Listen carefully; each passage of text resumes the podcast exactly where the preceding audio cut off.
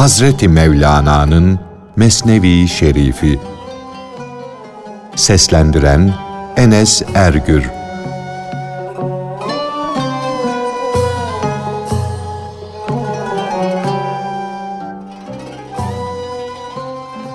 Hazreti Peygamber'in esirlere bakıp gülümsemesi ve şaşarım o topluluğa ki onları zincirlere, bukağalara vurmuşlar da çeke sürükleye cennete götürüyorlar diye buyurması.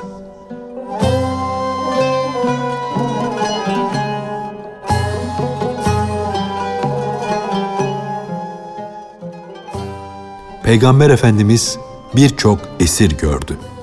Onları çekip götürüyorlardı. Onlar da feryat ediyorlardı. O esirleri bilen mana arslanı, esirlerin zincirlere vurulmuş olduklarını görünce gizlice onları incelemeye başladı. Esirlerin her biri öfkeyle gerçek peygambere karşı diş biliyor, dudak ısırıyordu. Fakat o kadar öfkeli oldukları halde açıkça bir şey söylemeye cesaretleri yoktu. Çünkü onların her biri on tonluk kahır zincirine vurulmuşlardı. Götürmeye memur edilen sahabi onları şehre doğru çekiyor, küfür ülkesinden alıp kahırla sürüklüyordu. Esirler kendi kendilerine diyorlardı ki, Peygamber ne fidye kabul ediyor, ne altın alıyor, ne de büyük bir zat çıkıp bizim kurtulmamız için şefaat ediyordu.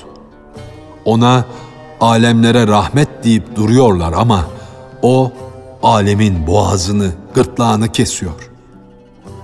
Binlerce inkarla, kötü düşüncelerle yol alıyorlar, o mana sultanının yaptığı işleri kınaya kınaya gidiyorlardı. Ona karşı biz aciz kalmışız. Bu hal bizim yanlış hareketimizden midir yoksa talihsizliğimiz icabı mıdır?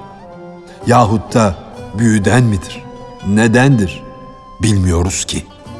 Bahtı bahtımızı yırttı gitti. Onun tahtı yüzünden tacımız, tahtımız baş aşağı oldu. Onun başarısı büyü yüzünden böyle geliştiyse peki biz de büyüler yaptık. Neden tutmadı? Doğru yolda değil isek kökümüzü kazıyın diye putlara da yalvardık, Allah'a da. Bizimle ondan hangimiz hak yolunda? Doğru yolda isek ona yardım et. Onun yardımına koş dedik. Bu duayı çok ettik. Lat, Uzza, Menat putlarının önünde secdeye kapandık. Eğer o doğru yolda ise sen onu meydana çıkar dedik. Gerçek değilse sen onu bize karşı mağlup et. Şimdi görüyoruz ki ona yardım eyledi. Demek ki bizim karanlık onun nur olduğu anlaşıldı. Sonra yine fikirlerindeki bu düşünceyi körleştiriyorlar, onu anmak bile istemiyorlar da diyorlardı ki, bu düşüncemiz de bahtsızlığımızdan meydana geldi. Gönlümüzde onun doğru yolda olduğuna dair bir inanç peyda oldu. Onlar yine diyorlardı ki, o da mağlup oldu. Ama onun mağlup oluşu bizim mağlup oluşumuz gibi çirkince ve alçakça olmamıştı. Çünkü onun iyi bahtı bozgunluğunda bile ona el altından yüzlerce gizli neşe, ümit vermişti. O hiç bozguna uğramamışa benziyordu. Ne gamı vardı ne kederi, ne de çarpınıp çırpınması. Müminlerin müminliklerinin belirtisi, gönüllerinin kırıklığı ve mağlubiyettir. Alt oluştur. Fakat müminlerin alt oluşlarında bile bir güzellik vardır. Sen miski ve anberi kıracak olursan, dünyayı onların güzel kokuları ile doldurmuş olursun. Fakat eşek gübresini kırarsan, evleri baştan başa pis koku ile doldurursun.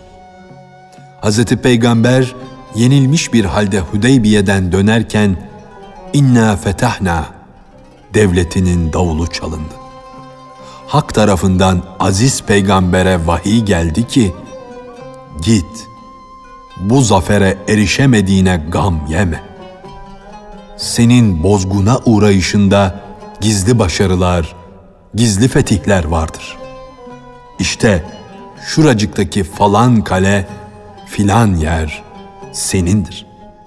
Oradan çabucak dönünce gerçekten de Beni Nadir ve Beni Kurayza denilen Yahudi kabilelerinin başına neler geldi. Bu iki kale ve çevresindeki yerler teslim oldu, ganimetlerden faydalar elde edildi. Öyle olmasa bile sen şu topluluğa bak. Onlar gamlar, kederler içinde zahmetlere batmışlar, yine de Allah'a aşıklar. Ona gönül vermişler. Horluk, hakirlik zehrini şükür gibi biliyorlar. Gam dikenlerini de deve gibi otluyorlar. Hem de bunu gamdan, kederden kurtulmak için yapmıyorlar. Gama uğradıklarından yapıyorlar. Bu horluk, bu aşağılanış onlara yücelere erişmek, rütbeler, mevkiler elde etmek oluyor. Bunlar kuyu dibinde oturmaktan şad olurlar da saltanat tacı ile tahta nail olmaktan korkarlar. Sevgili nerede aşığın yanında bulunursa, orası yeraltı bile olsa gökyüzünün en üstüdür. Tutsak olarak götürülen esirlerden biri, o alemlere rahmet olan büyük varlık bizi bağlı görünce neden güldü? dedi. Hani onun huyları değişmişti. Neşesi ne bu dünya zindanından ve ne de bu zindandan azad olmasından değildi. Öyleyse düşmanlarının kahrına neden sevindi ve güldü? Neden bu fetih yüzünden gurura kapıldı? Bu durumda şunu anladık ki, bildik ki o da her insan gibi hür değil. Onun gönlü de dünyadan başka bir şeyle hoşlanmıyor. Dünyayı elde etmekten başka şeyle sevinmiyor. Yoksa mana aleminin ehli olanlar iyilere de kötülere de şefkat gösterirler, merhamet ederler, onları esirgerler. O esirler aziz peygamberimiz aleyhinde birbirlerine gizlice bu sözleri söylüyorlar, birbirleri ile bunları konuşuyorlardı. Bizi götüren memur bu sözleri duymasın diyorlardı. Duyarsa bizi azarlar, sözlerimizi de o padişahın kulağına duyurur.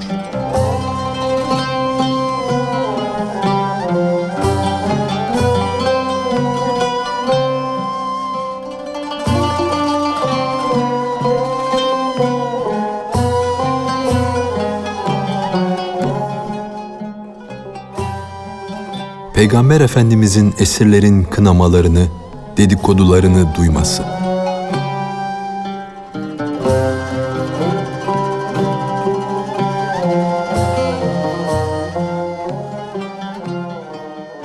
Esirleri götüren memur bu sözleri duymadı ama hak bilgisine sahip olan peygamberin kulağı duydu. Yusuf'un gömleğini alıp götüren gömleğin kokusunu duymadı ama Hazreti Yakup çok uzaklardan o kokuyu aldı. Şeytanlar göğün çevresinde dönüp dolaştıkları halde gaybı bilen levh-i mahfuzun sırrını bilmezler, işitmezlerdi. Hz. Muhammed sallallahu aleyhi ve sellem yatmış uyumuş iken gayb aleminin sırları gelip o mübareğin baş ucunda döner dururdu. Hz. Peygamber onların sözlerini anladı da buyurdu ki, o gülümsemem savaş kazandığım, sizi tutsak halde götürdüğümden ötürü değildi. Onlar kim oluyor ki kendilerine üstün gelmiş olmakla sevineyim, güleyim? Ben savaşta direnecek olursam ay yarılır, iki parça olur. Şimdi değil, hür olduğunuz, mevki ve şeref sahibi bulunduğunuz zamanlarda sizi böyle zincirlere bağlı halde görüyordum. Ey mal ve mülküne, soy ve sopuna mağrur olup böbürlenen gafil. Sen akıllı bir kişiye göre oluk üstündeki deve gibisin. Ben sırra bakmakta ve onda gizli bir alem görmekteyim. Daha Adem ile Havva dünyada yok iken o gizli alemde ben onları gördüm. Ey esirler! Elest aleminde siz zerreler halindeyken ayaklarınız bağlanmıştı. Baş aşağı alçalmış, hor bir halde gelmiş idiniz. Daha o vakitlerde sizi böyle görüyordum.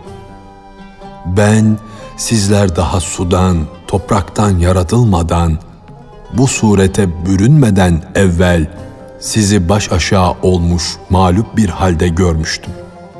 Sizi şimdi bağlı esirler halinde görmedim ki halinize sevineyim. Ben sizi devlet sahibi olduğunuz zamanlarda da böyle bağlı esirler olarak görüyordum. Siz Allah'ın gizli bir kahrına uğramış, gizli bir kahırla bağlanmışsınız. Hem de nasıl bir kahır. İçine zehir karıştırılmış şeker yiyordunuz. Siz o zehri neşe ile içiyordunuz. Ölümünüz gizlice gelmiş, iki kulağınızı da tıkamıştı.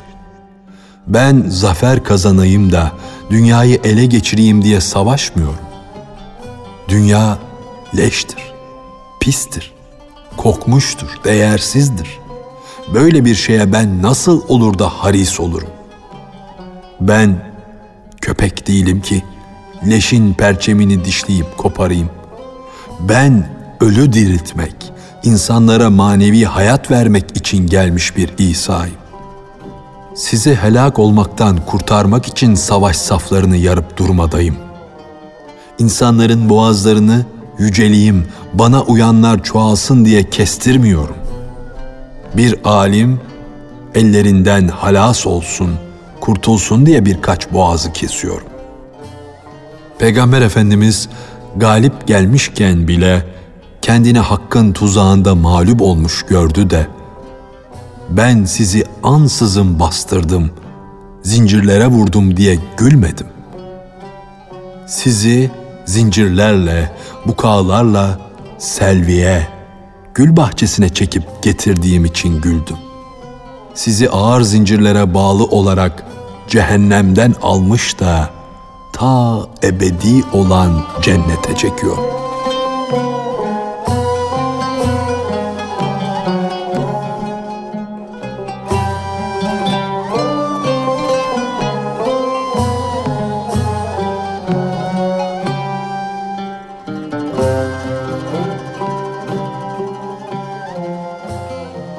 Hz. Mustafa sallallahu aleyhi ve sellemin beni Yunus İbni Metta'dan üstün tutmayınız diye buyurması.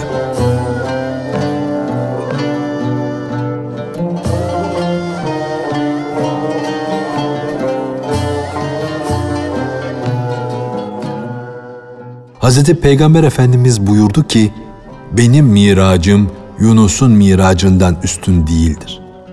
Benim miracım gökyüzüne yükselmekle oldu. Onun miracı denizin dibinde balığın karnında oldu. Çünkü Allah'ın yakınlığı mesafe ile olmaz. Hesaptan hariçtir. Allah'a yakınlık yukarılara çıkmakla yahut aşağılara inmekle olmaz. Allah'a yakın olmak varlık hapsinden kurtulmakla olur. Yok olan kişiye ne yukarı vardır ne de aşağı. Yok olanın ne çabukluğu vardır ne de geç kalışı. Ne uzaklığı vardır ne yakınlığı. Allah'ın yaratma tezgahı da hazinesi de yokluktadır. Yani Allah varlıkları yokluktan yaratır. Sen ise bu gölge varlığını aldanmış olduğun için yokluk nedir ne bilirsin.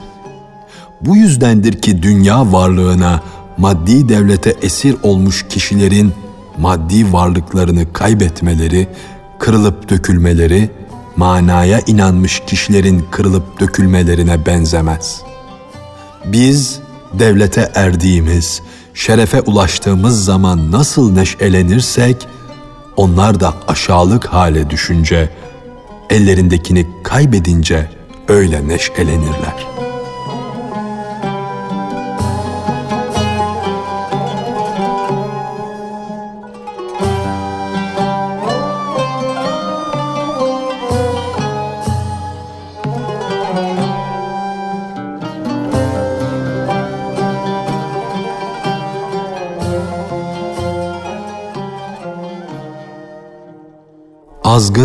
Kahredicilik sıfatı ile görünürse de aslında kendisi kahrolmuştur. Galip gelmiş, üst olmuş, yardım görmüş görünürse de yenilmiş, esir düşmüş demektir.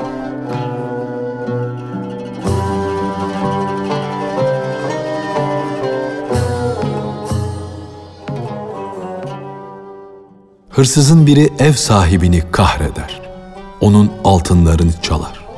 O bu işle uğraşırken valinin adamları yetişir, onu yakalar. Hırsız, hırsızlığa kalkışmasaydı vali adamlarını ona yollar mıydı? Hırsızın ev sahibinin altınlarını çalarak onu kahretmesi kendi kahroluşuna sebep oldu. Çünkü onun kahredişi kafasının kopartılması ile sonuçlandı hırsızın ev sahibine üstün oluşu ona bir tuzak oldu da valinin adamları geldi, onu yakaladı. Böylece o da cezasını buldu. Sen de halkla savaşarak onlara üstün gelmişsin. Onların kanlarına bulanmışsın ama Allah seni zincire vurup çekerek, sürükleyerek götürmek için o mazlumları mahsustan bozguna uğratmıştır.'' aklını başına al da o ezilmiş, yenilmiş, bozguna uğramış kişilerin arkasından at sürme. Yani onları ezmeye devam etme ki sen de ezilmeyesin. Sen de perişan olmayasın. Akıl bu üstün oluştan nasıl sevinebilir ki? O bu üstünlükteki bozgunu görmüştür. İleriyi gören göz keskin gözdür.'' Çünkü Allah hidayet ve basiret sürmesini onun gözüne çekmiştir. Hz. Peygamber Efendimiz cennetlik olanlar zayıf olmadıkları halde huyları yüzünden düşmanlıkta ve kendilerini korumada alt olan kişilerdir diye buyurdu. Cennet ehlinin düşmanlıkta zayıf ve mağlup olmaları noksanlarından, korkaklıklarından dinlerinin zayıf oluşundan değildir. Bu hal belki ihtiyatlı ve kendileri hakkında kötü zanda bulunduklarından yani yaptıkları işleri beğenmediklerinden ileri gelir.''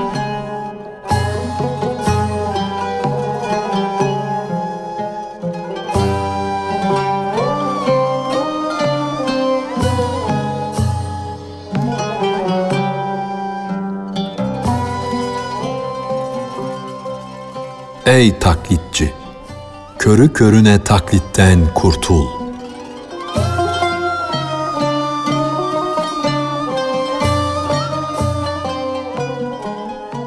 Ey kulluk yolunda istemeyerek giden taklitçi! Çalış, çabala da kulluğuna karşı manevi bir zevk, manevi bir karşılık elde et de ibadet sahiplerine karşı sende bir gıpta, imrenme hasıl olsun. İstemeyerek geliniz, emri kör taklitçiler içindir. İsteyerek geliniz ise kalpleri dünya kirlerinden temizlenmiş ve hakikate ulaşmış kişileredir. Bu, hakkı bir şey umduğundan, bir şey elde etmek istediği için sever. Öbürünün sevgisi ise bir karşılık beklemeden, bir şey ummadandır.'' Bu taklitçi dadısını süt emmek için sever. Öbürü ise o görünmeyen güzele, o yüzünü örtmüş güzele gönül vermiştir. Ondan başka isteği yoktur. Süt emen çocuk dadısının güzelliğini bilmez ki. Onda gönlünün arzu ettiği şey yalnız süttür. Öbürü ise ancak dadıya aşıktır. Aşk da tek bir dilekten başka bir ümidi yoktur. Şu halde Allah'ı ondan bir şey umarak, ondan korkarak seven, taklit defterinden ders okuyor demektir. Allah'ı ancak Allah için seven nerede? Bu nerede? Allah'ı ancak Allah için sevenin sevgisi maksatlardan, garazlardan arınmış, dileklerden ayrı bir sevgidir. Fakat ister öyle sevsin, ister böyle sevsin, madem ki bir kimse hakkı istemektedir, hakkın cazibesi, çekişi de onu alır, hakka götürür. Eğer Allah'a gönül verenin sevgisi Allah'ın hayır ve keremine ulaşmak gibi zattan gayri bir sebeple ise yahut da Allah'ı sevenin sevgisi başka bir şey için değil de Allah'tan uzak düşmekten korkarak doğrudan doğruya hakkın zatına ait ise ikisinin de hakkı araştırma zevki ötelerden gelmektedir. Bu sevgilerin her ikisi de Allah'ın cezbesi, çekişi iledir.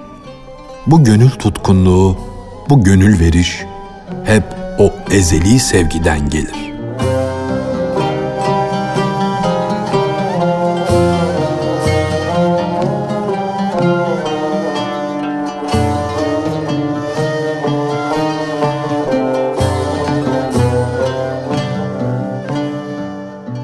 Hazreti Mevlana'nın Mesnevi Şerifi.